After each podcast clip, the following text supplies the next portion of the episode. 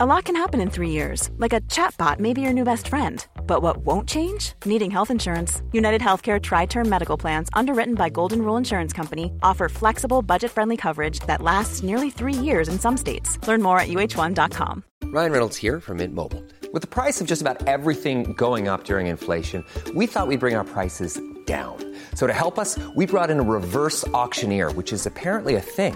Mint Mobile unlimited premium wireless. Ready to get 30, 30, bit to get 30, bit to get 20, 20, 20, bit to get 20, 20, bit to get 15, 15, 15, 15 just 15 bucks a month. So, Give it a try at mintmobile.com slash switch. $45 upfront for 3 months plus taxes and fees. Promo rate for new customers for limited time. Unlimited more than 40 gigabytes per month slows. Full terms at mintmobile.com.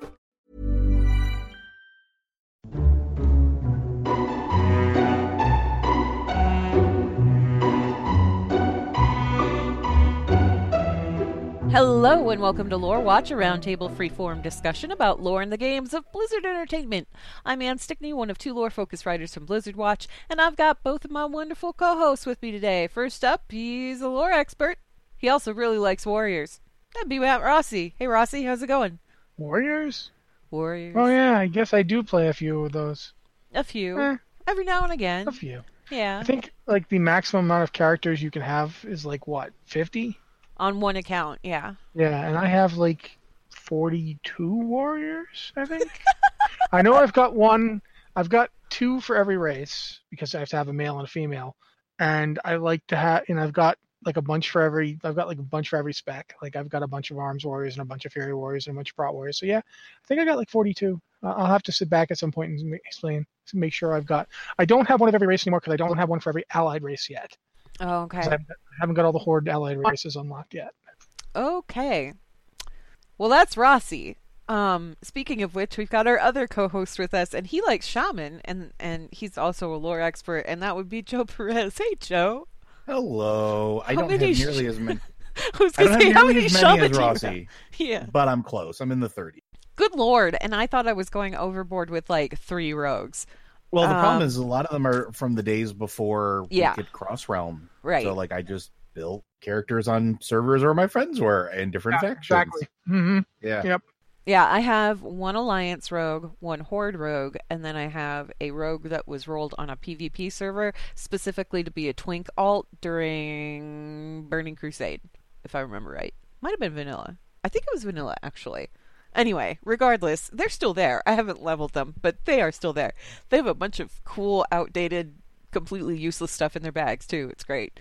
Uh, okay, so uh, this week's lore watch look, we're we're going to be totally honest with you. I'm going to apologize because the last couple of weeks we have gotten off on our tangents and everything, and we never actually got to the emails that we intended to get to. So we have quite the backlog. So I figured, well, maybe we could start to address that backlog today and answer some of your emails because we say that we do that and then we don't actually do that. So I do want to like get some of this backlog out of the way. I don't think that we're going to reach every email in the bucket list here, but you know, if we hit one or two, I'll be happy. Speaking of emails though, if you have an email, a question for the show in regards to World of Warcraft lore, Overwatch lore, any kind of Blizzard lore, really, we answer pretty much everything, guys. You can send that to podcast at blizzardwatch.com. Just be per- sure that you put Lore Watch in the subject line of the email so that we know that it's intended for this show and not the other one. Um, that said, let's hop right in. Uh, first email is from Pidia, who says, Question for Lore Watch. Greetings, Lore Watchers. It is I, Pidia, Goblin Elemental Shaman, and Goblin Enthusiast. I have a question revol- involving the portrayal of goblins in patch 8.2. First, is Gazlowe a full member of the Horde abandoning his neutrality? There's mentions from Savvy and Grizzek that Gazlowe has to report to Gallywix. Gazlowe also seems to go out of his way to invest his money more generously than goblins have been portrayed. I feel like it's a purposeful effort by Blizzard to change the portrayal of goblins in game. Do you agree? Bonus points for how nicer Gilblins are in Nazjatar as well. Thanks. So, what do you guys think? Gazlowe's not really a full member of the Horde, is he? He's not. Yep. No, he is. He Mm, was in charge of the he was in charge of the hordes in uh, Northrend, right? rebuilding operation in Durotar as well. He he built Durotar. Gazlowe is a member of the horde. Uh, He doesn't hate the Alliance. He's said so multiple times. Uh, when you read about him in the, I can't remember the name of the book, Shattering. Yeah, when when when Garrosh and uh, Cairn had their fight, and Cairn died, and uh, helped Baine. He straight up says, you know, I'm not, I don't have anything against the the Alliance, So, but I work for the Horde.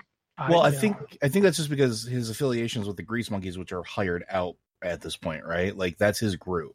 That's the group from Ratchet. He was neutral for a very long time. No, he was chief. He was chief engineer of Durotar. He's been. It, it's like saying you can't really Okay, say he's okay. neutral. He's. I answered this in a Q question a while back, so I'm going to go ahead and establish this. D- was he a chief engineer of the Horde? Yes, he was. In Durotar, back in Warcraft 3, like, Thrall pretty much hired him on to help Mhm. design Orgrimmar. Um, once that was done and over with, he left and he went to go ahead and establish the port town of Ratchet um, with the rest of the goblins. Ratchet is a neutral city. Gazlowe is technically he's part of the whole um, Steamwheedle cartel, so he is technically neutral, and I'm air quoting this, but he's got obvious favoritism towards the Horde because the Horde gave him a really big, substantial contract, and Thrall was really good about paying him on time. So there's kind of like it's not necessarily loyalty, it's more like the money is over there. And he's not exactly enchanted with the alliance at the moment because there was a bit in was it in Cataclysm? Yeah, it was in Cataclysm when they did the Cataclysm revamp. One of the Alliance rear admirals wanted to prevent the Horde from coming to Ratchet altogether, like from even using the city. And Gazlowe didn't like that because it was like cutting off half of his profits. So the the little bit of goodwill that he had towards the alliance kind of shriveled a little bit more at that point because you See- don't you don't cut into a goblin's profits. I still, I would actually dispute this because he, again, during Warlords of Draenor, he doesn't just show favoritism towards the Horde. He straight up works for them, and not. Oh as yeah, a no, this was all pre Warlords. This was all Right. this was all Yeah. pre Warlords. But the thing is, is like I think that in terms of taking contracts, he would take contracts for anyone, but he has a very he has a very obvious preference and leaning towards the horde and a lot of that has to do with what went down in cataclysm on top of previous contracts that he had with the horde that turned out better. So he hasn't like officially sworn himself to the horde or anything. He's not a member of the bilgewater cartel. Like the goblins he's that are actually in the horde Weedle. he's still part of the steamwheedle. So Yeah. technically from the most bare bones technical standpoint he's supposed to be neutral. Is he? Not so much. He doesn't appear to be. And especially with what happened in warlords. You're right about that rossi i'm talking And about also- like pre-warlords and cataclysm here I, I'd also argue that his actions since, especially in Battle for Azeroth, especially in Mechagon, show that he's not neutral, uh, and he is Oh, in yeah. fact working directly. Oh yeah, no, and So- I, I I don't argue with that. It's just like I said, the early history, the stuff with um him being chief engineer of the Horde and all of that back in Warcraft three, that was kind of a contracted position. It wasn't. It wasn't him swearing fealty to a faction or anything like that. It was your money is good and you want me to do this big job. Okay. I think he's got kind of a soft spot for the Horde because of that, and he's demonstrated that a couple of different times. Um, I think so too. I I think it was always a little more prevalent before uh Gallywix was around because Gallywix seems it Gazlowe don't necessarily get along. No, they do not. And Gazlowe is like even even like with the stuff with the grease monkeys, right? Like even the stuff that leads up to Mechagon, Gazlowe is paying out of his own pocket to them. Like he's paying them that that overtime.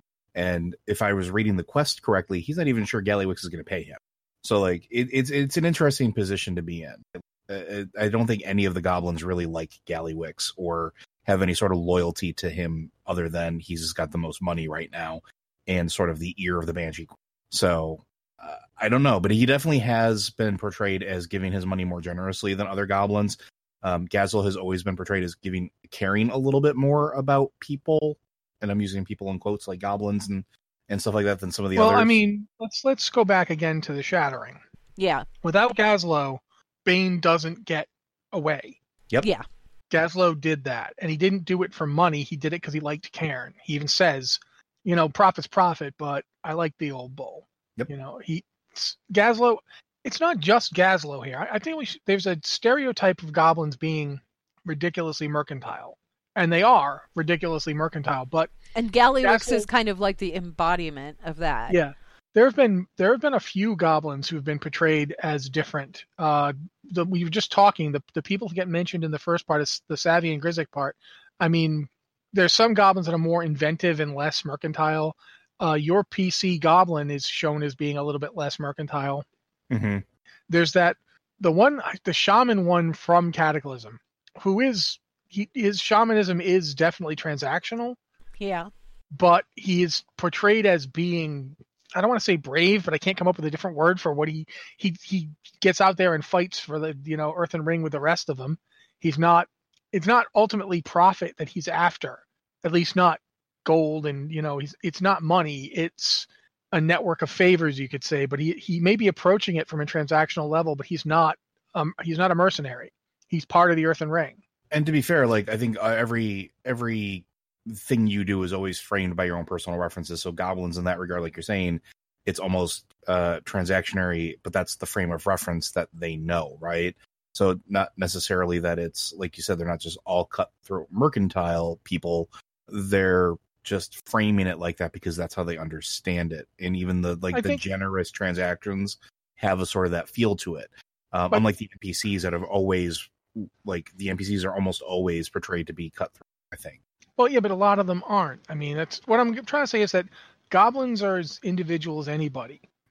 No, I agree. It's just that we haven't, we don't have that many goblin NPCs really. If you think about it, we've got some, but they're they're nowhere near as common. It's like saying all all blood elves are snooty.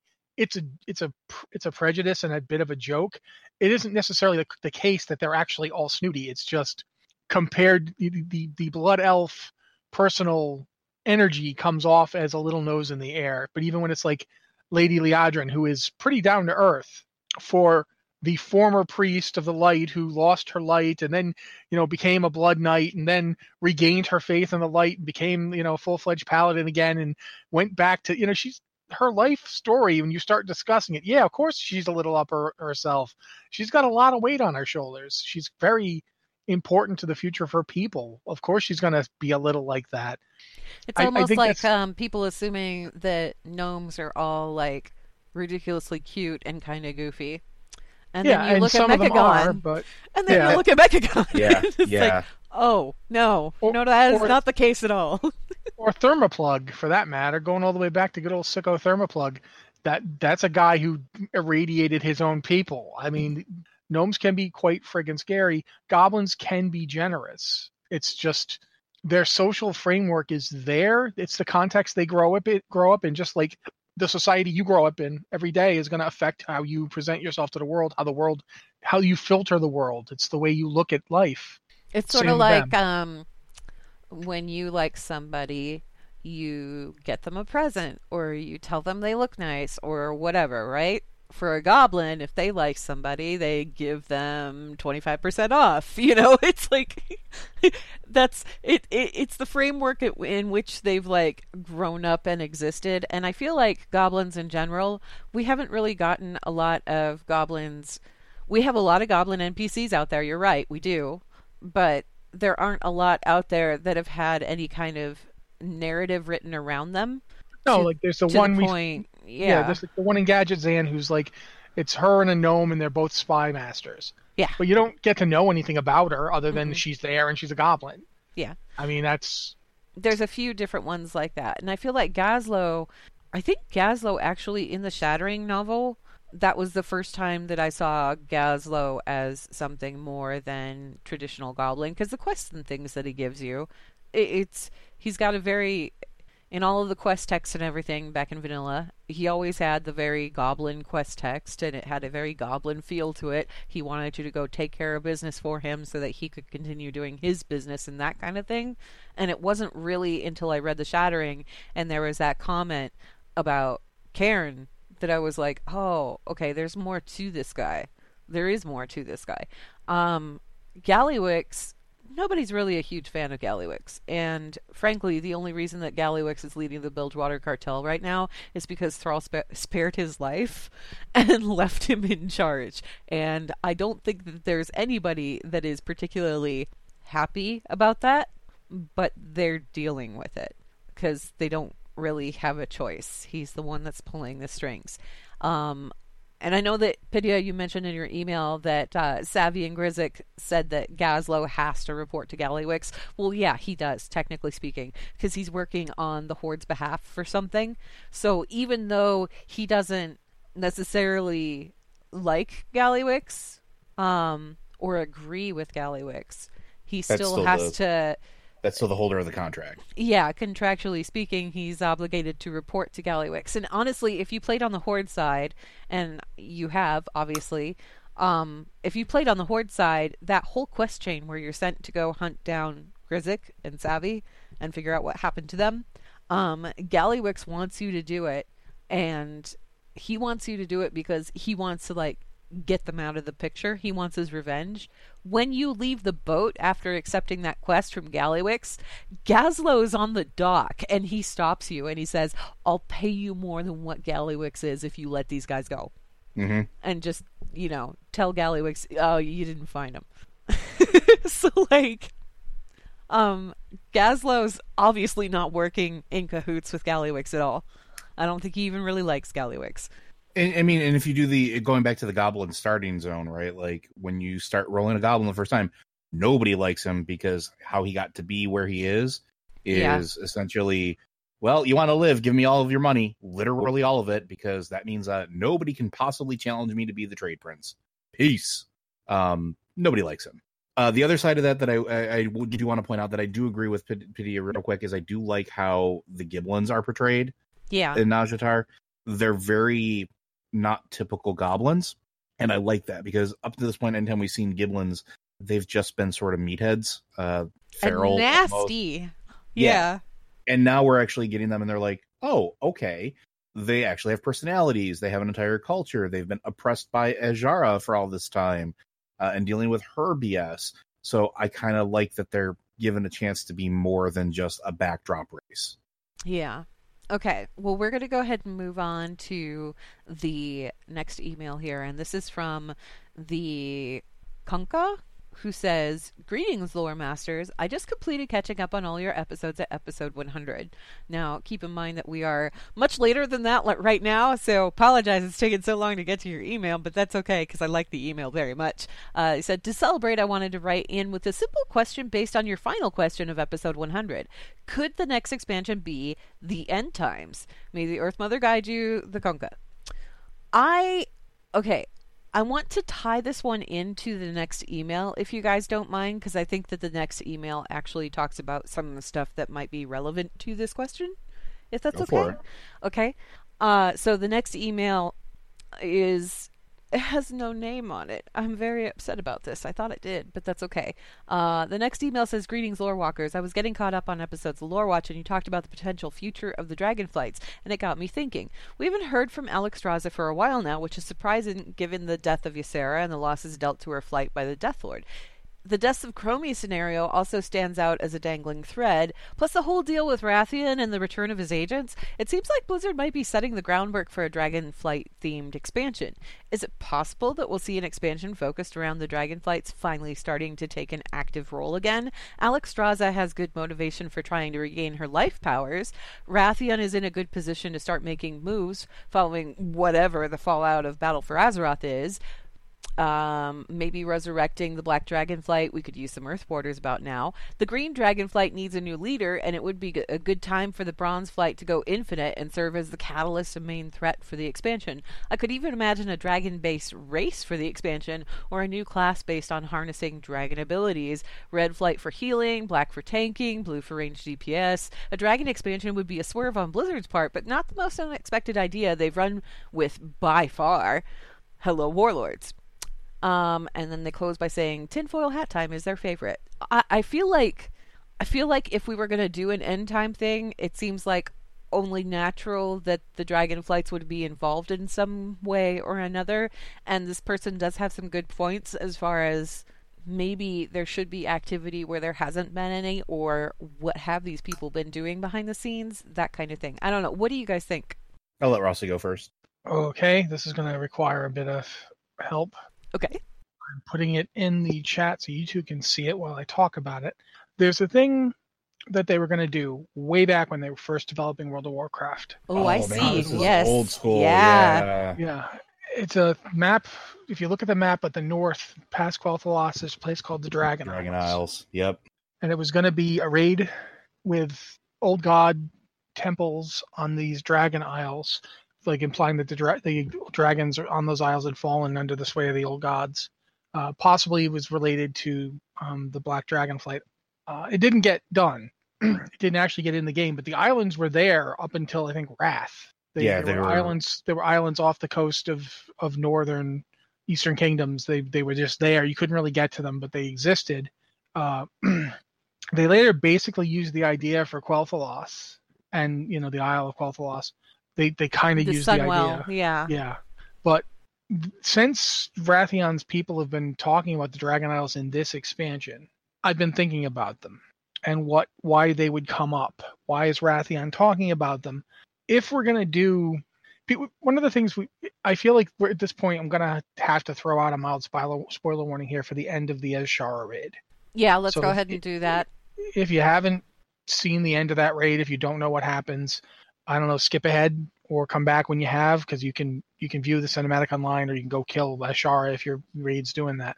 But uh, at the end of that raid, Azshara is fighting the players, and she's telling you, you know, thank you for bringing the heart of Azeroth to us, because it's exactly what we needed to open the Titan's prison, the heart of you know, the, the heart of a Titan, and you know, and, and that's what the the whole encounter is about. You know, Azshara is stealing power from the heart to open the uh, the prison, and uh, I think it's Thalyssra who says Thalyssra makes a comment like, "Oh my, she's stealing the power from the heart," and Ashar's like, "You just noticed." I think quite a high arcanist you are, or something to that effect. She's she's quite sarcastic. It's brilliant. When the fight ends, it, when we beat Azshara, we fail. We do not succeed in stopping her. She opens the locks. It's in fact entirely possible that she needed to die to do it because she goes face down. We're at that moment like, oh, I think we won, and then the chains break and the Titan's prison opens and N'Zoth is free. And the first thing N'Zoth does is grabs Azshara, whose eyes open, and goes, she takes a huge breath, signifying that she's still alive. So either she wasn't quite dead, or she was, and he brought her back. And then he vanishes, and when he vanishes, he says something like, "All eyes will be opened." And since that happened, I've been thinking about what that means and what Wrathion has to do with it. Because Wrathion's been watching the whole time. When we were upgrading the Heart of Azeroth, Wrathion's people were watching us. If you go to the first one you go to is the the Black Dragonflight's uh, Neltharion's lair in in a- in uh, I want to say Legion because the High Mountain in High Mountain. When you go there, you you can find them watching Ebonhorn, which means now that Wrathion knows about Ebonhorn and they won't talk to you much. They're just like, you know, yeah, you you do what you're doing. We're you know we're we're keeping an eye on you. We're just Um, here observing. La, la, But la. eventually, eventually they do say they do mention the Dragon Isles. They mention that Wrathion is looking for the Dragon Isles, and that the other dragon flights are not being forthcoming with the location. Uh, There's actually a quest item that you can get from Island Expeditions. Yep. Yeah. and that's that keeps me thinking like Wrathion has ingested the heart of an old of an of a Titan, uh, specifically one of the Titan forged, uh, the one that contained Aman'Thul's essence, because it was a uh, Highkeeper Ra had was one of the two that had Aman'Thul's essence, and he removed it from himself. And then later on, he had his heart stolen by Li Shen, and Wrathion has consumed it. So Wrathion has all this knowledge from Aman'Thul that he doesn't really know how to process or understand. And he even said, uh, you know, what he even says he's forgotten it after he ingests it. But that doesn't mean he doesn't still have an inkling of what he saw while he had it. And that has me thinking, like, why is he looking for the Dragon Isles now? What's the connection to the old gods? What's the connection to the heart of Azeroth? Because we still have the heart, even though it's been used to open the Titan's prison. We still have it. What's there's stuff going on here. I think by the end of this expansion, I, I think the end of this expansion will be dealing with the stuff, the faction conflict and all that. And I think we've we're gonna see the threads of this expansion carried forth into the next one, the way that that warlords, the threads of warlords carried into Legion and Legion into this. Yeah, yeah. I think we're gonna have the stuff that doesn't. 8.2 is going to be one of those raids where it doesn't directly affect this expansion. It goes into the next one. And I think we're going to see the Dragon Isles in the next expansion. I think we're going to see the Dragon Flights. I think by the end of this expansion, it'll turn out that the Hour of Twilight was a feint. It was N'Zoth using Deathwing to basically get them to trigger it early, mm-hmm. to get them to use their powers up early so that they could be removed from play. Because look what happened after. Uh, Nozdormu is effectively out of the picture if he's not already starting to turn into Murozond. Um, Ysera's dead. Uh, Malygos is gone. He's been dead since Wrath, but you know Kalecgos's replacement is n- non-effective. Uh, Alexstrasza is not doing much of anything, and the dragons are dying. And I think by the end of this, by the time we go into the next expansion, the dragonflights are going to need to come back. I think the fact that we're we're gathering dragonflight essences into the heart Mhm. means that that at some point in the future, uh, the Azeroth itself will empower them. Will say, "Nope, I still need dragons. I still need guardians. I still need protectors." Or Magni will because Azeroth can't yet because Azeroth is still a baby. Um, but something along those lines because the dragons are the dragons have been taken out of the way and now the old gods have a have free reign. They have a free shot. There's nothing to stop them but us. And we have not exactly proved really good at it up to this point. I think solidly half of the the PC, you know, character base kept that stupid eye on their foreheads. So, Yeah. um yeah, I definitely think the Dragonflights and the Dragon Isles are going to be a big deal in the next expansion. That's my thing. So I'm inclined to agree with you uh, about the Dragon Isles being the thing because I uh, same thing like you said. It's been mentioned a lot, but I also started thinking about when we were talking before about the Broken Guardian and when when we were in the Chamber of the Heart, uh, the Vitality, Mother of Vitality, or, or something like that, uh, Maiden of Vitality, and she starts talking about all these other places, right? Well, I'm almost confident that especially with like the heart and us gathering the essences and stuff like that, there's probably a Titan facility up in the Dragon Isles. There, there's probably one of those ones that get mentioned, or one of those ones that don't get mentioned, but like we can't be named or whatever. Uh, and it would make sense that we would go there. And if we go through all of the other Titan facilities we've seen in the past, they've all had a way to kickstart something or regenerate something, whether it was the Halls of Stone and making earthen and uh, the Stone Vrykul, uh, that engine of origination that's broken um, or any of these other things. What if that's a way to kickstart the power of the dragons again? And that's what Wrathion saw. That's what Wrathion, that little glimpse of, of, and that's why he's looking for the Dragon Isles. Because, like you said, dragons are dying. Uh, the only ones that know that would have known anything on how to fix that, to fix the well, uh, the breeding problem, we'll say even at the most basic level, because they're not producing new young, uh, would be the Titans. They're the ones that empowered them to begin with, or, or well, in some capacity, right? Like their power is what flowed through them. Going to the Dragon Isles to find sort of what might be an engine to kickstart the apotheosis of the dragon, uh, dragon flights again. I could see that being a thing. I can also see that being the first step of the next expansion. I still think that's going to be our, our, our I think everything's going to lead into dealing with the void. Uh, I think that's where we're going to be going with it and I think that that's going to be the first step because, like you said, they did it for so long. Azeroth is starting to lose protectors at this point, and if we go somewhere else to go deal with it, to go deal with the void, to go deal with them, what are we going to leave behind to protect from what's here? And I think we're going to need the dragons to help kick the old gods and the the void touches off Azeroth, and then we're going to leave them behind to go do something else. And I have a theory on that, which we can talk about later, but. I think that is going to be the first step, and I think that's going to be the first part of resolution from this expansion is dealing with dragons in the next expansion. I feel like, in some ways, and I mean, I think we've talked about this before when we were talking about the end time stuff. Um, I, I'm gonna I'm gonna bring up something that I wrote in the queue a few weeks ago, because I keep going back to the whole Hour of Twilight thing, right? And how the Cataclysm expansion, it felt like it felt like a big moment where we did something really substantial, but then at the end of it, it was kind of a womp womp because the dragons got the short end of the stick out of all of it, right? Mm-hmm. And it was like, well, why would the Titans set them up for that? Like that just seems like a horrible thing to set them up with. Like, here's your purpose. Okay, you fulfilled your purpose. Now your powers are all gone, and you guys are just gonna die out. And I was like, wow, that's that's just like a raw deal. And we've talked about this before, where it seems like that's just kind of a raw deal. It's like, here, be the protectors of the planet, and then once you finish that, we're gonna just make it so you die out entirely. That that didn't really seem like it didn't really seem like a very honorable thing to do. And then the more that things started coming up, um, especially in Battle for Azeroth, it I don't know. We've been talking about end time as not possibly really being end time, and I go back to, um, you guys remember fighting Yogg-Saron, and you went into the brain room, and there was always like those visions in there, like the different Yep. visions. The three different visions, yeah. Yeah, there was one with uh, Bolvar being tortured, which came to pass. There was one with what was one of- Garona kills King Y- Llane. Garona, yeah. was four of okay, them, yeah. so 'cause so there was Cor- that. There was the Dragon Shrine too, right? Garona kills kills um King Wrynn. King- There was uh The creation of the Dragon Soul. the creation of the Dragon Soul, and then wasn't there one more? Was there one more? There was Those the, the the- three I remember. there was the Dragon Temple. That is the creation of the Dragon Soul. That's the creation of the Dragon Yeah. Soul. Okay. Then there was the Death Knight one, right? That's was the, the- one the- we. That's, That's one Bolvar. used. That's That's Bolvar. Bolvar.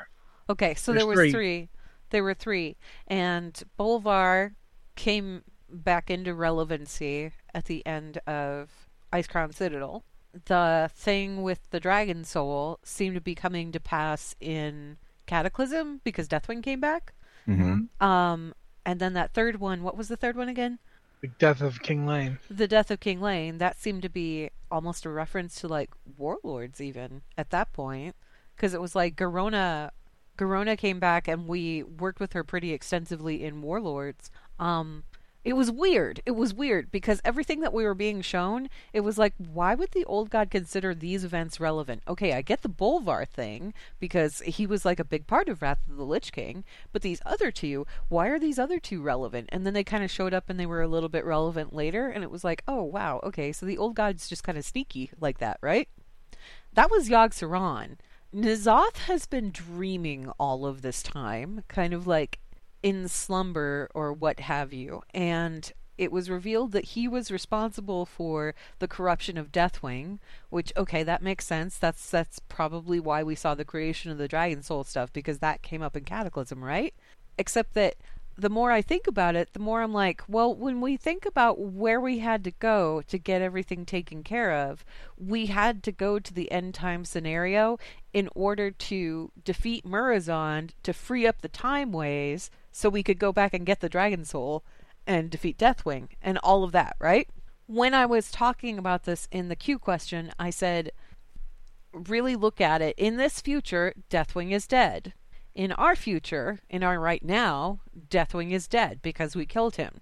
In end time, Tyrande has fallen to darkness, enveloped in perpetual midnight. In our future, where we're at right now, Tyrande has embraced the aspect of the Night Warrior, embodying the darkness of Elune's wrath. In end time, we saw a Baine who was enraged by his failure to protect the world, and most importantly, the Horde. In our future, Baine's one of the few in the Horde who's quietly voicing his dissent about the direction that the Horde has gone and the Horde's current leadership. And I'd argue not so quietly. yeah, but it's getting louder. It was quiet to begin with, but it's getting Yeah. louder. Um, in end time, Jaina has been shattered and split into pieces in the midst of what appears to be a pretty heated battle between Alliance and Horde. In our future, where we were at right now, Jaina was frozen for a good long while, trapped and frozen between the optimist and diplomat she used to be and the bitter, vengeful woman she'd become in the wake of Theramore. In end time, so uh, Madden Sylvanas has lost everything she fought for, and she's lashing out at anything still living. And in our future, what is Sylvanas doing? It feels like, in a way, like the brain room of Yogg Saron, where we were seeing these echoes of events that hadn't happened yet, and then they came to pass later. Only this time it's like the end of Cataclysm the stuff that happened in End Time, the stuff that we saw in End Time, was an echo of things that hadn't happened yet, maybe, and now they're coming to pass, which makes me wonder and made a lot of people wonder because a lot of people have been, you know, speculating about this. It hasn't just been us. Mm-hmm. If what we saw as end time, the thing that we supposedly prevented, and I'm air quoting here, by preventing the hour of twilight, were we did we even experience the hour of twilight at all? And I still See- maintain that we as heroes are so easily manipulated because you put a big bad in front of us and we just want to go punch it in the face and we don't think about the long term consequences. Totally possible. Well, here's the thing, though. Think about this. We didn't prevent the thing we we showed up to do in the first place because when we got there, we couldn't go forward because Murozond was blocking us. And in order to get past him, we went and killed Murozond in front of Nozdormu. Yeah. Who is Murozond. Thus closing the loop. We didn't prevent it, we started it. That's where Murozond comes from. The thing he says to Aman'Thul at the end of his life is him saying, But, you know, when you showed me, you know, this is everything we've done. When we kill Nozdormu in front of Nozdormu, we are saying to Nozdormu, This is your future. This is your fate. This is it happening. You now have not just it's not just a vision, it's fact right in front of you. You have witnessed for yourself the end of your loop. The moment of your demise. He has to become Murozond. And he even says it in the future, I will fall to madness. He doesn't saying I might fall to madness. He says I will fall to madness. It is a certainty now because Yeah. we're in that loop. Yeah, we did it. From that moment, the door closed. When we therefore go and get the dragon soul and use it against Deathwing and do that whole thing to end Deathwing's threat forever, we, we're just progressing along the path. That's going to contribute to his fall to madness because he loses his ability to perceive time. He loses his powers entirely after that. But The hourglass is broken. what happens to the guardian of time when he can no longer guard time. And you see you watch as the the bronze dragonflight you know Kairoz tries to find another way to do their job. Mm-hmm. they're trying to find other ways. What is what is Nozdormu doing? We see in a vision uh i can't remember her name but she's she's Nozdormu's mate. Uh Soridormi Soridormi we see her dead. We don't see who kills her we, see, that Kairoz walking away from her. we don't see who kills her though. We don't see that Kairoz did it. We just see that he witnessed something. If right now, if Murozond is alive right now, what was the thing when you first go to the first when you first go to Black Morass and you're fighting the various bosses, one of them actually says we will break this clockwork universe. The- And now that the timeline's been fixed because we fixed it to that one that one steady line, they have to break it to make everything happen again. Yeah, okay. I see that. So from from the very beginning, the Infinite Dragonflight was inevitable because everything we did made it inevitable. We contributed Mhm. to it. We didn't just contribute to it; we straight up made it happen. Yeah. Yep. Like we go in, like think about why somebody wants to kill Chromie in the first place. We never find out who sent those, you know, the attempts on Chromie's life. Why? Who would want Chromie dead, and why do they want Chromie dead? And she seems so unconcerned about it all. hmm There's the the whole idea of the old gods. One of the things we know about the old gods is they're the ones that altered our timeline in the first place by changing the War of the Ancients by sending, you know, um, Broxigar back in the first place. And Rhonin, yeah. Yeah, Rhonin. No, Rhonin went back on his own. He didn't get sent back by the old gods. He oh and, no, uh, not by the old gods. Yeah, they got sent back by Nozdormu. Yeah, he and Krasus got sent back by Nozdormu to try and repair it. But the old gods, we have never played as in World of Warcraft. If you started playing in World of Warcraft, you've never played in a Warcraft universe that hadn't been altered. Mm-hmm. Everything, the timeline we have been in from day one is a different timeline than the one that went before. Broxigar did not happen in the original timeline. Rhonin wasn't there teaching, you know, Illidan stuff in the original timeline. They altered things, and those alterations have propagated forward to this future that we're in right now. And for all we know, all of that was to set up the end times that we experienced and the Dragon Soul raid that we went through and that use of the Dragon Soul that we made. All of it was to make that possible to depower the Dragonflights in the first place, to bring about a future where there's nobody to stop them. Because Nozdormu isn't able to stop them anymore. He doesn't have his powers, and he's succumbing to madness. We it will happen if it has not already happened. Broxigar was the butterfly. Yeah. Hmm. Broxigar going through and and not only wounding Sargeras, he wounded Sargeras. Everything from day one, we've been so focused on the threat of the Legion. We've been so focused on what they would do. We took our eyes off of the old gods, and step by step, going back to that moment that they changed 10,000 years ago, they have been setting all the dominoes in place to remove all opposition from the board. There's And we've been doing half of it for them, Including the Burning Legion. hmm And which right what was the Burning Legion originally founded for? To get rid of them. Yeah. Yeah. So there's one other email that I want to address here, um, because this involves a theory that I've been kind of quietly kicking around, but haven't really found enough evidence for yet. However, since they brought it up, I figured, you know what? Why don't we discuss it? Because it is kind of a fascinating theory to begin with. Um, and this is from Zorth- Zorthios on Zoljan. Um, he says, Hello, Watchers. With Wrathion not appearing in any of the recent expansions, we can assume he's working on something behind the scenes. Obviously, we've been talking about the Dragon Isles and all of this.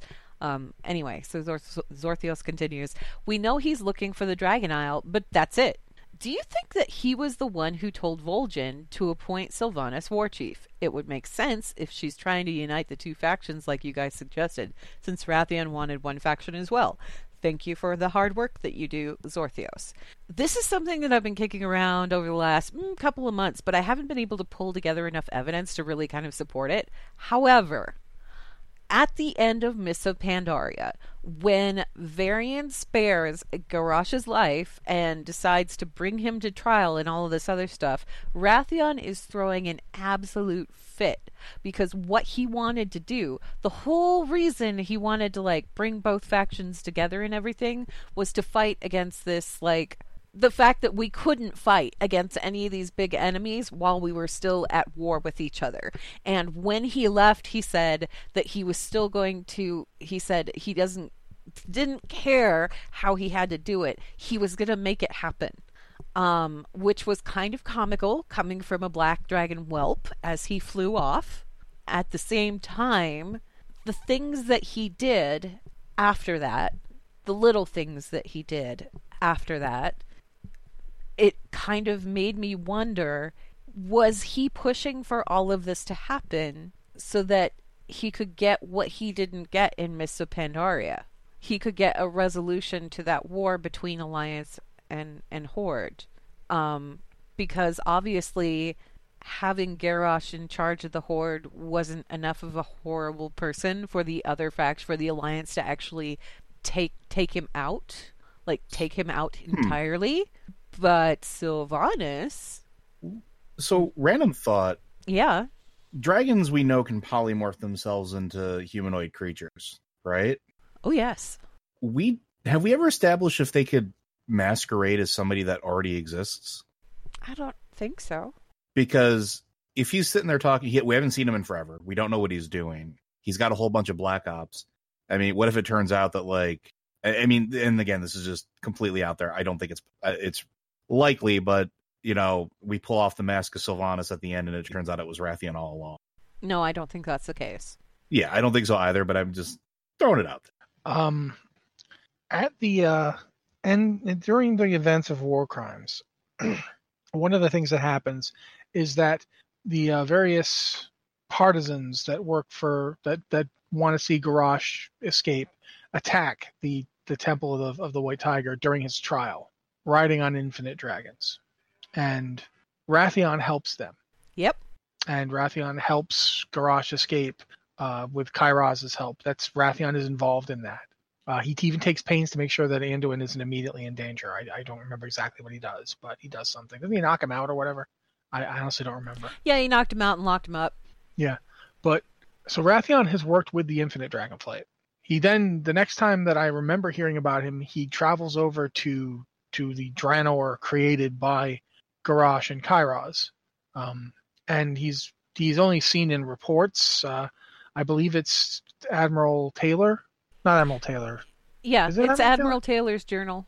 Yeah, it's in his journal that it, Wrathion comes through and spends a little time in his garrison before moving on to whatever it is he's doing on the on the world.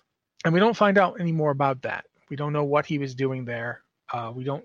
There's lots of reasons he might have been there. He might have been after some of the Arakkoa relics. He might have been there wanting to know more about Grond and the origins of the orcs and you know ogres. Uh, the the the you know creation of the breakers and the primals the, the the magic of Draenor. Who knows? We don't know what he was doing there. No he was idea. he was basically he sought asylum in the garrison because supposedly he had somehow angered the local ogres. He didn't give Mhm. any more details than that in the journal. Yeah, and there's lots of reasons. I mean, the the ogres, the the Gorian Empire, for instance, created the Red Pox on our Draenor. So, and it was because the Apexis relics that the ogres in both in both worlds, the ogres learned magic because the the Arakkoa taught it to them, and the Arakkoa taught it to them because they wanted to get Apexis relics, but the the Ogron wouldn't let them have it. When they we tried to get it, the Ogron just attacked and murdered them. They wouldn't trade. So they went to the ogres and said, you know, you want to overthrow the Ogron, uh, we can teach you magic. And the ogres were like, okay. And it turned out the ogres are really good at magic. Like not all of them, but the ones with two heads, really good at magic because they derive from a Titan creation. Remember, they're all descended from Grond. Yep. So they they're effectively count as Titan forged, and they're very good at magic. Uh, ogres, like humans, ogres pick it up very quickly. Uh, so the uh, ogres learned from the Apexis relics. They they didn't give them to the uh, to the Arakkoa when they had the chance because you know no if we're going to keep it and use them because we're it gives us power. Why would we share that with you? no, we're not giving to you either. But the the Apexis relics contain many secrets, uh, and some of the secrets were, for instance, the the curse of Sethe that you know blighted the Arakkoa. The ogres on on the the Draenor that became Outland used that to create the Red Pox, which is why the orcs then went to the elements and said, "Just can we just destroy Highmaul, please? Just just destroy it." And so a, a cataclysmic elemental firestorm, not a firestorm, an elemental every element storm, erupted and completely annihilated Highmaul on on our Draenor. And it was so bad that the orcs are like, "Oh, let's never team up again. Let's let's, Let's not." just not do that anymore. Yeah. The thing where we- we all get together and form like an army of just all the orc clans, let's not do that again. And it wasn't until Gul'dan, not Gul'dan, sorry, uh, it wasn't until Ner'zhul that they ever tried it again because that was so bad. So I'm saying what I'm getting at is there's lots of secrets on either Draenor that he might have been interested in. We don't know what he was doing, but we do know he went to that world. The next time we see him is during the Chromie scenario, where he's just hanging out at the Black Dragon Shrine. Doesn't explain why he's there. He's like, oh yeah, I was just visiting. And keep in mind, that's in an alternate future. Yeah. So we don't know if our Wrathion has been going there or not. And we don't know. Since then, we've not still not seen him, but we've seen his agents wandering around watching us as we're assembling the, the Heart of Azeroth. So what I'm getting at is Wrathion, I don't think he's doing something as like what Joe said, although Joe wasn't being serious, and I get his point. But I do think that Wrathion is very deeply involved in something. Oh yeah. And what I suspect is I don't think he's the one that told Vol'jin to appoint Sylvanas. No. I not that I don't think the reason I don't think he's the one that did that is because he would recognize that she is a terrible agent. So If you want to control an outcome, putting Sylvanas Windrunner in is absolutely the wrong thing to do. She's not a good she's not a good catalyst. She doesn't Mhm. make a good pawn, especially if she finds out she's being used. And she's so paranoid, it's extremely hard for her not to find out she's being used because she'll assume you're trying to use her whether or not you are. I honestly think we're going to when we find out who it was that told Vol'jin to do this, it's going to be something like all right, you want to hear my really crazy theory? of course. Of course. course. It's Hakkar. Okay. Hakkar did it, and that's why Hakkar has not shown up. That's why there's no sign of Hakkar. Even when the blood god started erupting throughout Zandalar. The Zandalari's greatest enemy, who calls himself a blood god and who started the original blood plague that created the blood trolls in the first place, was nowhere to be seen. Hakkar has made no appearances. hmm Why? And who would hate the Darkspear trolls enough to mess with Vol'jin? Well, Hakkar. If it wasn't for the Darkspear trolls, and plus at the same time, he kind of owes Vol'jin because the Darkspear trolls are the ones who balked the Zandalari when when when Hakkar was being captive in during Cataclysm. Hakkar was stuck inside Zul'Gurub. He was being used by Jin'do. Jin'do the God Breaker was holding him in, in in the astral plane. He was using those chains to to hold him there and drain his power. The same way that the Drakkari trolls were using up in Northrend. The same way that that you know um, Zul was trying to do in in this expansion to the to the various Loa. So there's stuff going on here. There's there's a, I really think Hakkar is involved.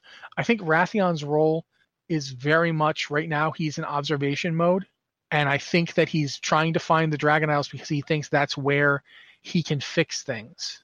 hmm I don't think he's he's manipulating Sylvanas to to destroy the, the Alliance or Horde. I think he's going for a much bigger plan.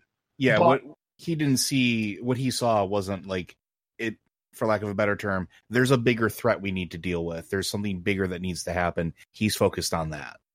Here's my here's the reason I went to Wrathion in the first place. And like I said, I'm still poking around for evidence.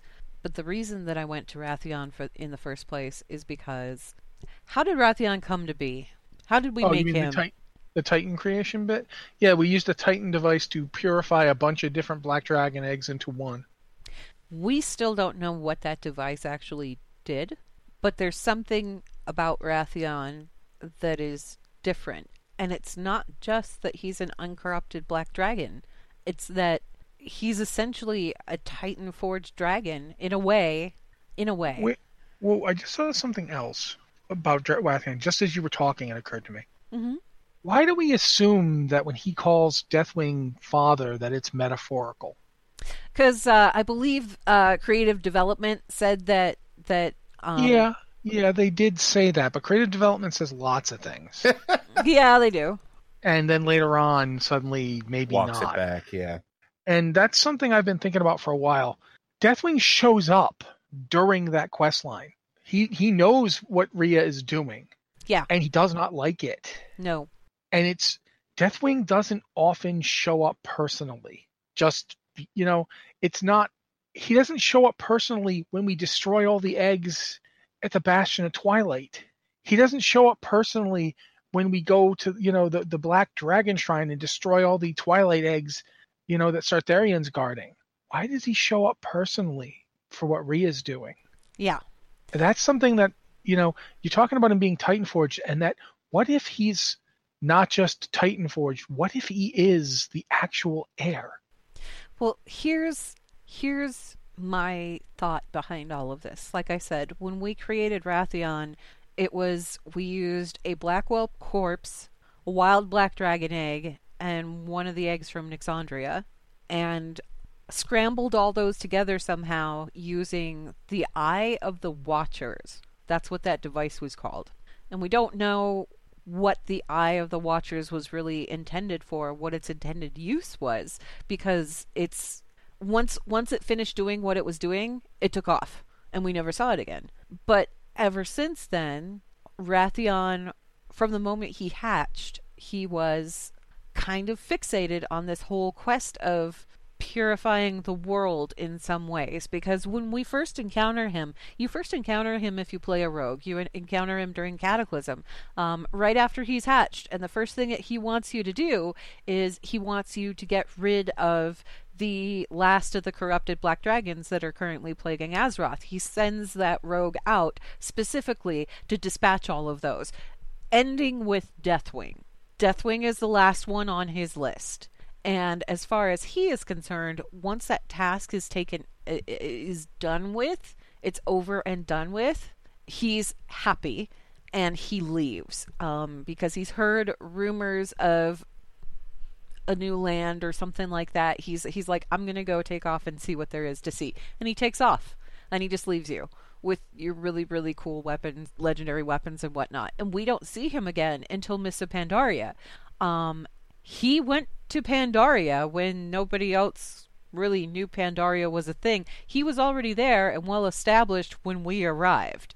Um, when you show up and you start talking to him, he gives this big story about how he see, he's seen this terrible threat to Azeroth and it's divided Azeroth, and we need to come together if we ever hope to conquer it. And he shows us this vision of Azeroth being bombarded with like these fell fireballs.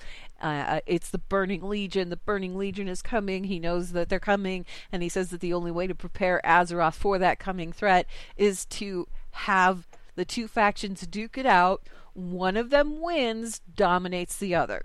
So it's one united group fighting against the Burning Legion, and that's how we're going to defeat the Legion. But he can't just ask the rogues that helped him for this. He has to ask everyone to help him with this. So he leads us on this merry goose chase through Pandaria under this assumption that he's doing all of this to help us unite, come together so we can defeat the Burning Legion when the Burning Legion shows up. At the end of Mists of Pandaria in the Siege of Orgrimmar, the Alliance technically has the upper hand. They have caught Garrosh Hellscream. They could get rid of him. They could dismantle the Horde. Jaina's pushing for it, even. And Varian says no. But Varian also says if you ever cross us again, we're not gonna hold back. Um, and they take Garrosh into custody. And then all of that stuff with war crimes happens where he deliberately lets Garrosh go. He let he helps Kairoz take Garrosh to this alternate Draenor, and we all go to this alternate Draenor, and we have this big adventure there. And then what happens at the end of Warlords of Draenor? What happens? We defeat everything in Draenor, and um, Archimonde chucks Gul'dan through a portal and sends him to bring the Burning Legion to Azeroth. Basically, by arriving there and doing what we have done, we are the catalyst that brings the Legion to Azeroth. I don't think that Wrathion was unaware of this fact.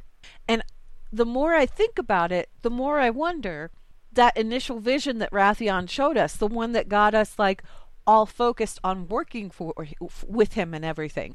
The one where the Legion was coming and we all had to unite to get together and actually like wipe it out and all this other stuff. Where was he during Legion? Where was he? Nowhere. Did we see him? No. Was that weird? Yes, because that seemed to be his 100% focus. That was supposedly the reason that he was talking to us throughout all of Mists of Pandaria, was that he he wanted us to prepare for the coming of the Burning Legion. The Burning Legion arrived. Was Wrathion anywhere to be seen? No, and that was weird. It was mm-hmm. really weird. It was weird through the whole expansion, and I talked about how weird it was through the whole expansion. And now that the Legion is gone, and we've dealt with it, and we have this big sword in the planet, now Wrathion's showing up again? So what was his deal? And I keep going back to how we created Wrathion with the eye of the watchers and everything else. It I don't think that Wrathion was concerned with the Legion coming back. I think he wanted the Alliance and Horde to unite, not to defeat the Legion, but for some other purpose. And it didn't work, and he was really upset about it. He was super upset about it. So upset that he just like completely disappeared and let Garrosh Hellscream escape? Like that doesn't even make any sense with how irritated he was. And he tells Anduin very specifically, he says, I believe that this is going to be best for Azeroth in the coming conflict with the Legion, and that, you know, I hope that he, he hoped that Anduin would eventually understand his motives and even stand with him as a brother when the time came. The time came and went, and Wrathion was nowhere to be seen. I don't think that's what Wrathion was talking about. So that's kind of part of the reason why I was wondering if Wrathion was behind all of this because like I said, it when he left at the end of the siege of Orgrimmar, when he flew off, he said that he was he was going to make no mistake he was going to do what he had to do, whatever it took to get it done. And if you're looking at the situation from the perspective of a two year old, because he was only two at that point, he was still a little dragon. If you're looking at it from that perspective, you look at Garrosh, you look at Varian, you look at Varian sparing Garrosh's life, and you go, okay, there's two things out of place here. Number one, Varian's too good. Number two, Garrosh isn't bad enough. One of these situations has to change to make this thing happen that I want to happen. I'm going to say something here. Go ahead. If he thought Varian was too good Yeah. and Garrosh wasn't bad enough, letting Anduin become king of the alliance, Yeah. I know, right? absolutely That would a seem kinda- colossally bad idea. That would seem completely out of place. And the thing is, maybe he didn't think that Varian was going to die. I don't know. I don't know. But I feel See- like there's more going on with Wrathion here than anything he initially showed us. You know what I mean? Oh, I There's do- just I do there's too that. many weird coincidences. Yeah, and I and I agree with that. That he's more he's probably more involved than we think. But I See, don't. I keep coming around to this. I keep coming around to this basic idea.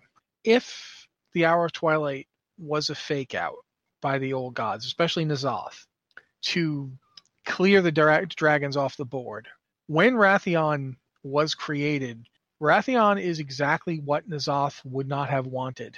Mhm. Absolutely not. Yes. There's no way they want an uncorrupted black dragon. If we go by by what Dave Kosak has said, dr- you know, Deathwing is not Wrathion's biological father, but he is his grandfather because Yeah. Nisandra is his daughter. She's Onyxia's sister. Uh, so Deathwing's get this is Deathwing's biological descendant, and that would make him when he calls himself the Black Prince, he's not pulling one. He No. is the Black Prince. Yeah. He is heir to the position of Earthwarder. If the Dragonflights came back, if somehow they managed to get around what N'Zoth has done, where they sacrifice their powers to seal Deathwing away forever so he could never come back, it would be Wrathion who became the Earthwarder. Yep. By right. And we're talking we talk about the Eye of the Watcher. Uh, the sorry, the Eye of the Watchers. And it was found where? It was found in um The Badlands. Uldaman. Not actually Uldaman, but a It crypt was in near it, it, it was yeah, it was in that area and mm-hmm. when you went down to go find it, it was protected by Titan stuff. Who would have put it there? I, I got know. one name for you. I got a name for you. Tyr. Yep. Yeah. Tyr is the one that led his people to what's now the Eastern Kingdoms. And it was Tyr's friends and his helpers, Archaedas and Ironaya, who went to Uldaman. Tyr stopped, of course, to fight off the two old god minions. And who was the dude that empowered the dragonflights to begin with? Tyr. Mm-hmm. And what was Tyr like what was Tyr and his group called? They were the Watchers. Yeah. So what was that device? Is it the device that they used in the first place to empower the original dragonflights? I know, right? Like, what was it? And now we think about this. That device is gone. But in the process, it used each of the things it, it used the, the dragon corpse, the the wild black dragon egg, and the you know, the the egg of Nisandra, the heir to Deathwing, in its creation. And it what it did was it, in each it scanned each and removed the old god corruption and then combined them to create the egg that became Wrathion. And Deathwing was so motivated to destroy that egg that he personally went to do it. He didn't send minions, he went to kill her himself. And she had to sacrifice her own egg. Yep. To, to he thought he had destroyed it. Why was it so important that he destroy it personally? Why was it so important when he didn't care about so many different eggs that got destroyed? Why was this egg so important? And why didn't he keep it? Why didn't he take say, give me the egg? Why didn't he want that egg around? When he was so concerned about reproducing his flight that he was stealing Alex Alexstrasza's eggs to do it. Why didn't he want an uncorrupted black dragon egg?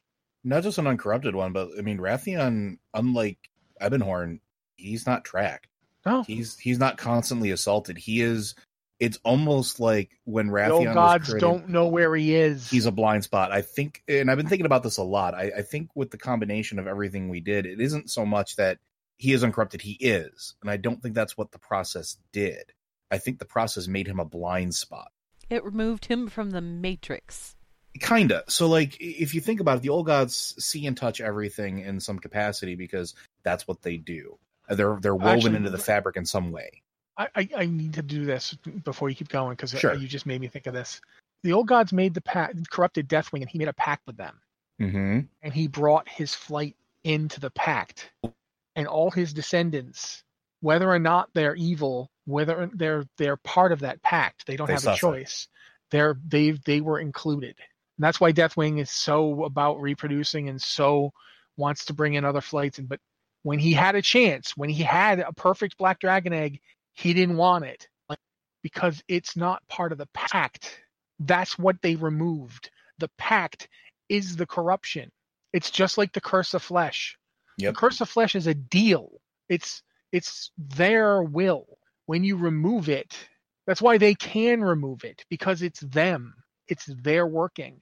That's why whenever they want to, they can get you to work. They can get the Tol'vir to work for them by saying, "Oh yeah, Deathwing knows how to remove it," because he does know how to remove it. He has his bosses take it off you. And what does the Eye of the Watchers do? Why did Tyr know how to do that? Because remember, Tyr did. Mm-hmm. Tyr knew how to pre- to prevent this because he got the eyes, he got the the discs of Norgannon, the true discs of Norgannon. He stole them and he took them to Uldaman. Think think about what we're talking about because everything you guys both are saying ties into this. You're saying you think that what they removed was their ability to track him. They can't track him because he's not of them. Right. And if he's not of them, what is he? Ian talked about him being a Titan Forge kind of dragon, but it's more than that. He is the Earth Warder. He is. Which happened- means When when Kalecgos got that we know that the right of succession exists. The Titans developed a right of succession for the aspects Mhm. because we've seen it used for Malygos's to get Yeah. and they picked Kalecgos. They picked Kalecgos despite the fact that they were like all over the place at the time. Kalecgos got chosen. There's a method to this. They weren't meant to stop. How do we know about the hour of twilight in the first place? They told us. Who are they? The the aspects or the Titans? Did the Titans tell us about it? I believe it was Nozdormu that told us. And And how much can we really trust him? he told us about this after he saw us kill him. There's there's a lot going on here that we've been and of course it's we're so not like way complicated, and we're super over time, unfortunately. but I think if you if you look at the two things you guys have both said, if you look at what we're talking about for Wrathion, Wrathion is an almost perfect recreation of uncorrupted Neltharion. He's devious, he's intelligent, he's completely ruthless. These are all qualities that Neltharion had. If you go back and read the uh, Dawn of the Aspects book, Neltharion had these aspects when he was a proto Drake. He was smart, he was devious, he was cunning. He was also capable of great affection because he loved Malygos. Loved him. Thought he was great. Yeah, he loved all of them. Yeah, that was in him. And you see that with Wrathion and Anduin. Whether or not, like, you want to get into the shipping, Wrathion cared enough about Anduin, thought enough of him that he tried to spare him. To get him out of the way so he Yeah, wouldn't get all caught up in all of this. Doesn't want him hurt. Says to him, you know, hey, when I'm big enough, maybe we can go fly places together. Straight up says that to him. That's in the book. That's not some fanfic somebody wrote, unless you count Christie Golden, and I don't think you can. No. she's right, you know, it was in them. War Crimes. It was Yeah. like flat out there in War. They they're like best friends slash brothers, if nothing else. It's And and again, who who is he like? He's like Neltharion. He is like his grandfather. Blood will out. When you take the old god corruption out, what is left is a black dragon. He is a black dragon. It's pretty fascinating. Um, Wrathion is one of those characters, like I said, um, multiple times over. Multiple times over. I'm a big fan of Wrathion, and I was always really upset when he didn't show up. But if this is all leading up to something bigger, then I feel like we're going to see what this is all leading up to sooner rather than later. I don't know if the next expansion is going to be, you know, to go back to one of the earlier questions, I don't know if this expansion, this next expansion that's coming up, is going to be anything involving the dragon flights or anything like that. But I feel like their involvement is about to get larger again. And I'm okay with that because I was, I was. I didn't like how they were treated at the end of Cataclysm. I didn't like it. Yeah, I agree. I didn't think they deserved that kind of an ending. It wasn't really a noble ending. It was more like a womp womp at the end of all of this stuff that they have sacrificed and ga- gave. It This is how it ends. Like that does it didn't seem right. it was literally the person who worked at the company for 30 years and then got the letter that says your services are no longer required. Yeah. And it just it was like, no, that doesn't sit right with me. So I'm kind of excited to see where things go. But regardless, we are over time here, so we need to go ahead and wrap things up. Uh, Blizzard Watch. It's made possible due to the generous contributions at patreon.com slash blizzardwatch, and your continued support means that this podcast site and community is able to thrive and grow. Blizzard Watch supporters enjoy exclusive benefits like early access to the podcast, a better chance at having your question answered on our podcast or the queue, and an ads-free site experience. And for you guys, listeners of Blizzard Watch, Audible's offering a free audiobook download with a free 30-day trial to give you the opportunity to check out their service. War Crimes is one of those books that's available. I know we've been talking about it a lot throughout this episode. You could get the audiobook version as your free audiobook download if you want. Uh, there's a bunch of other Blizzard tit- titles there as well if you want to listen to other Blizzard stuff. I know we've mentioned before the Storm several times over. Um, but if you're not interested in the Blizzard stuff, there's literally thousands and thousands of other titles available on Audible. Listen to it in your car. Listen to it, you know, in your free time, whatever. It's all good. It's a free. You get a free download. Free downloads are great. You can download any of Blizzard titles or any of those other ones at blizzardwatch.com slash audible, where every sign up helps support the show and everything that we do. Final thoughts, you guys. Are there any other dragons that you want to see come back and make an appearance? Because I know we've been talking Wrathion to death, but are there any others that you want to see more of soon? Joe. So weird one. I still want to see a rebirth of Ysera. Okay. Um, just because her spirit's still around and she happens to be in the Emerald Dream, which we know is already always built as a blueprint or backup of Azeroth. There's entirely a possibility that they could bring her back in some capacity in I don't want to say the same way that they do Wrathion, or you know, do it in su- such a way that a successor is chosen, in which her wisdom is bestowed upon that that successor. Ysera the Dreamer, Ysera the Awakened, Ysera the Reborn. Yep. And that would be a really great excuse to go to the Dragon Isles, especially if there's a device there that helps to to kick off the uh, fertility or what, whatever you want to call it of the dragon races again. Okay, Rossi, same question. Sable Mane. Yes. I almost forgot want- about him. I want all the black dragons that are currently around to come together and have kind of their family reunion where you've got Sable Mane as the heir to all the evil crazy stuff. You've got Ebonhorn who wants to be good and is trying to like you know protect and shepherd his people. And then you've got Wrathion, the youngest of the three, the only one that actually is free of the old gods, who needs to try and deal with these two. I mean, I don't think Wrathion wants to kill Ebonhorn No, no. because if he did, he'd have done it by now. he's had opportunity. Yeah, Yeah, he'd, he'd have had that guy killed. Um, but I also think he doesn't want to leave him unwatched because Ebonhorn is not out of the pact. Just because he doesn't want to do evil stuff doesn't mean he's free. and I don't think he's aware of Sable Mane. No, I. That's why it would be great to have Sablemane come back. Because Sablemane, yeah, uh, we don't have that many children of Deathwing left, Wrathion And- went through and systematically wiped all of them out, as far as we know. except for the ones, except for the ones like Nefarian that were dead before he got to it.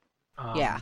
you know, but yeah, as far as we know, the, the rest are gone. But Sablemane's still alive and pretty powerful. Um, you know, he was up there, and I want to see him come back. I want to see what does he do when he comes back. What is Sablemane's plans? And I also, I, I don't, I don't feel like I don't feel like not just the Dragons got a raw deal. That's true. I absolutely do feel that way, but I don't feel like it's a, the game same game without dragons. Yeah. You know, it's not. I'm just gonna say this: Warcraft's bit so hard on Dungeons and Dragons that it's never getting away from it. And we we have plenty of dungeons. If we don't have enough dragons, I'm starting to feel sad and sick. It just it isn't the same game without. yeah. Dun- Dungeons and Tentacles doesn't have the same same feel No, to it. I, I want No. I want them to come. I want this there to be, even if they don't come back as aspects. I want there to be a future for them in Yeah. the game world. I want there to be the possibility that they could be more of them, that they could have eggs, that the eggs could hatch, there could be new baby dragons, that they could replace themselves. It doesn't have to be dragons everywhere all the time, but we have so many cool dragon flights out there, like the Stormborn that we saw in, in Legion. I don't want dragons to go away. I don't like that idea. So I would like to see that dealt with. I want to see the dragons come back. Okay. Well, thank you very much, guys, for coming along on this journey of emails. We didn't get to all of them. Uh, we will probably address some more next time. Again, if you got an email for the show, send that to podcast at blizzardwatch.com. Put Lore Watch in the subject line so that we know that it's intended for this show. Um, thanks, as always, you guys, for listening, and we will see you again in two weeks.